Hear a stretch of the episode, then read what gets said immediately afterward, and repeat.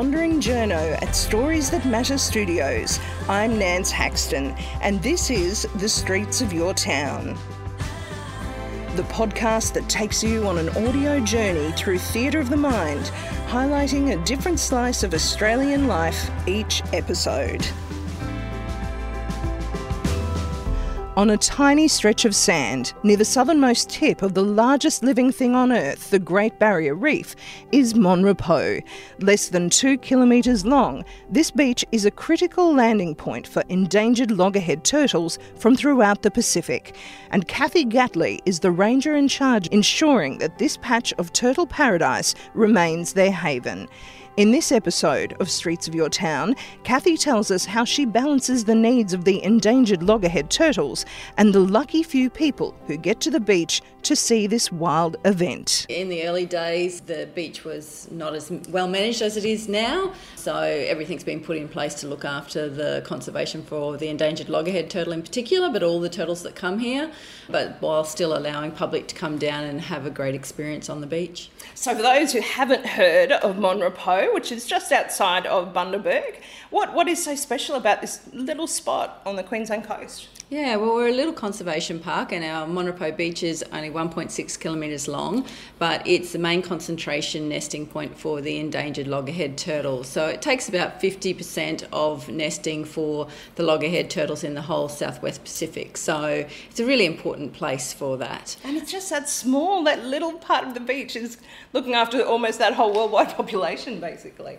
Yeah, yeah, well, definitely for our Pacific Ocean loggerheads, um, it's certainly an important place for them. Mm. We get around about uh, anywhere up to about 400 or so individuals during the last couple of seasons. Um, so, yeah, what we do here is we aim to get people learning about turtles, about conservation. Uh, they also get some hands on conservation during the nesting season if we're relocating nests to uh, safer sites. Um, and yeah, hopefully people take those uh, that knowledge away and do something in their everyday life to help turtles and other marine animals. So it's become. I mean, I, I was lucky enough to come last night. There were. It seemed like hundreds of people there. Now, how many people come through well, at the moment? Uh, so each night our limit for people is 300 people. Um, then we break them down into smaller groups to go down and see a turtle event on the beach. Uh, so usually each season we might get around about or a bit over 30,000 people. Um, so yeah, it sounds very busy, but it works well on the group. We actually use our visitor groups down on the beach as a light block as well for staff lights. Um, so uh, people are here looking at turtles, but also being used for a good purpose for conservation. The little torches that some people had actually guided the little hatchlings to the water. Yeah, so when we've got a visitor group down viewing hatchlings, we watch them come out of the nest and then we do a pathway to keep them in our pathway. We use little handheld torches if we weren't here, the turtles would use the natural lowest light horizon, but just by using the torches, it keeps the turtles in away from visitor feet. So it's the safest way to do it, and it doesn't interfere with the turtles at all. So yes, some lucky people get the chance to do that. So depending on the time of year too, you can also see a turtle actually laying their eggs. Yes, so we usually start off our turtle tour season in early November, um, and we get turtles coming in ashore at night to lay eggs. It's a fabulous part to come and see, watching them dig the nest and lay their eggs and then cover in. And we really are extremely lucky that turtles um, are very tolerant of us. Um, or what the activities that we undertake, it doesn't disturb them. As long as we wait until the right cues at the right times of the process, then we're able to closely view the turtles without having any negative impacts. That's right, because it is a completely wild event. This isn't uh, like you've got the turtles on cue. how do you organise? How, how, do you get? How do you organise that? You have spotters around, or? Uh, so we have people patrolling the beach, looking mm. for nesting and hatching turtles throughout the season. Um, but yeah, it's a very good point. Turtles can come at any time. They like the darkness, so it's after dark. Um, nesting turtles can sometimes come ashore at 7 p.m. Sometimes they'll come ashore at 1 a.m. Um, so we can never tell what time it's going to happen. And hatchlings usually start around 8 p.m. and go throughout the night. But yeah, every night's different. So some nights we can have no waiting time for visitors. Other times we can have longer times. So if you come out, you've just got to be willing to wait for that amazing to be part of a truly wild event, really. Yeah, that's right. And you mm-hmm. know, we get a lot of great feedback back that it's certainly worth the wait and it's something that people it stays with them for the rest of their, their time. It's not something that really people can see in many places, is it? No, that's the beauty of Mon Repos, I think. It's on the mainland, it's easy to access. Um, you can drive here to go on the tours. So, yeah, it's something that um, is very easy for people to come and hopefully enjoy. So, we're getting a new Turtle Interpretive Centre, which will have great new displays um, for people to come and see. So, yeah, we're pretty excited about that and um, should be in place ready for next season. We go through to the 24th of March.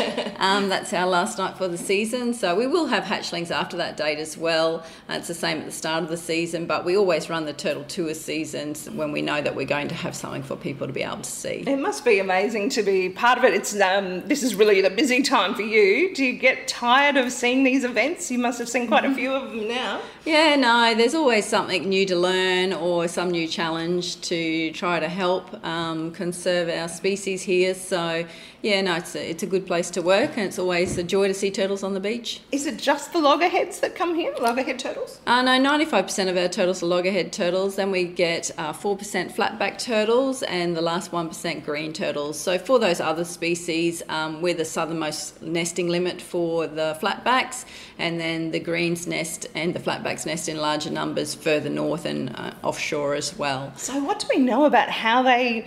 Know to come back to this little patch of beach?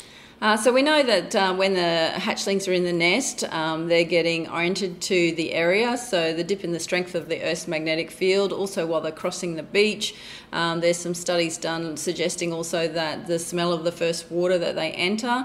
So they're getting all of these uh, cues as to where they are, and then if they're one of the lucky ones to survive to adulthood, which is around about 30 years of age for our loggerheads, then they use those cues that they gained as hatchlings to find their way back to the area that they were born um, to undertake their nesting. How far can they travel? Uh, the longest migration that's been recorded uh, was about, I think it was 2,600 kilometres. So that's probably a turtle that's coming from up in the Gulf. That's incredible. Yeah, mm. but a lot of our turtles um, do much shorter distances. There's quite a lot of our nesting females live in places like Moreton Bay. Um, so a lot of people that come here from that area that live in Brisbane come up here to see the nesting. They're often surprised to learn that these turtles might actually spend a lot of their lifetime in their backyard down there. and are the loggerheads uh, rare or, or endangered?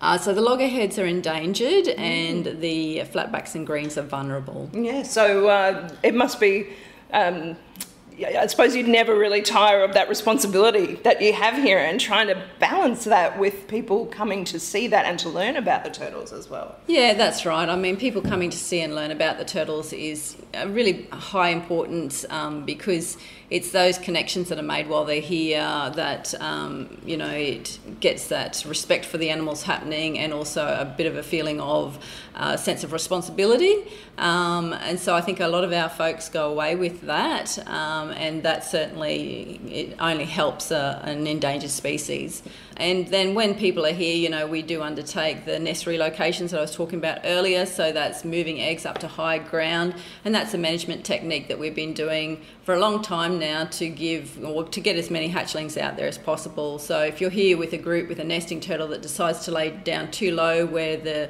nest can get flooded with the tide, then um, we get even the smallest kids helping to carry eggs up to the new nest, and we've got a window where we can handle the eggs without hurting them at all. So last night we had about, I think about maybe 30 little hatchlings got down to the, the to the shore and into the into the ocean. Um, what are the chances? You, you mentioned so few survive. You, what are their numbers on how many will actually make it to adulthood? Uh, well, we usually get pretty good survivorship from our nest here, but it's getting to that adult age. So it's thought that one out of a thousand hatchlings survives to maturity. So it's not great odds. So that's why we work and we relocate nests to try to get as many hatchlings out there as possible. What the loggerheads do is they basically do a big circuit of the South Pacific. They end up over off the South American coastline. Um, once they're out of Australian waters, you know, there's obviously other um, things to do with commercial fishing, line line fishing uh, that we know some of our turtles are getting caught up on. Um, and there is work being done to try to address these things as well. But yeah, there's definitely enough work to keep us going. Well, what an incredible creature to be able to to travel like that, and for us to be part of, hopefully keeping them the few numbers that are there, keeping on keeping them going. Yeah, definitely. It'd be great to see Mon Repos and other nesting locations still around for next generations. Did we know about it for a long time? Like, how long has Mon Repos been known as this special spot? Uh, well, I grew up in Bundaberg, and it was always known as you know there were turtles nesting here. So yeah, it certainly there's accounts back well into the 50s and probably earlier than that, mm. um, where it's noted about the turtles coming here. So yeah, I think it's been a special place for a long time. Uh, Mon Repos, we get nesting all along our Woongarra coastline, but Mon Repos has the main concentration. We have a, a southern head headland that protects us from the southeasterly, so we get less erosion.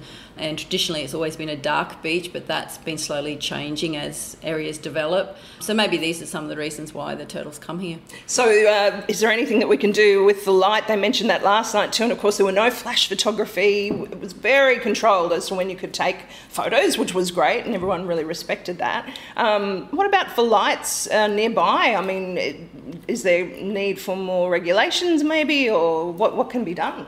Uh, well, we definitely we've been running a cut the glow to help turtles go program since about 2009, where we had turtles disoriented from the artificial accumulated light glow in the night sky. Mm. Um, so yes, we've been working with council and business, but yeah, everybody can help in those um, coastal areas by turning off lights that they don't need. Um, businesses can turn off advertising lights.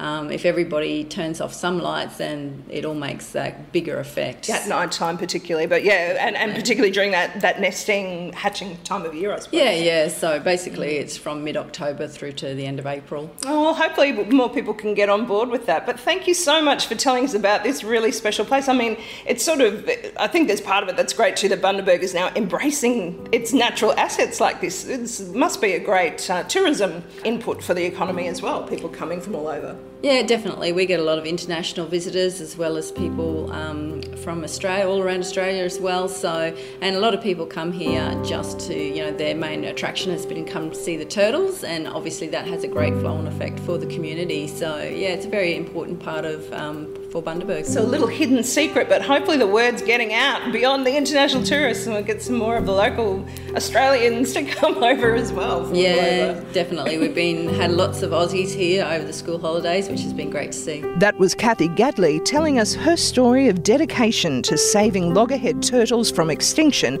at Mon Repos, the beach just outside the central Queensland town of Bundaberg in Australia.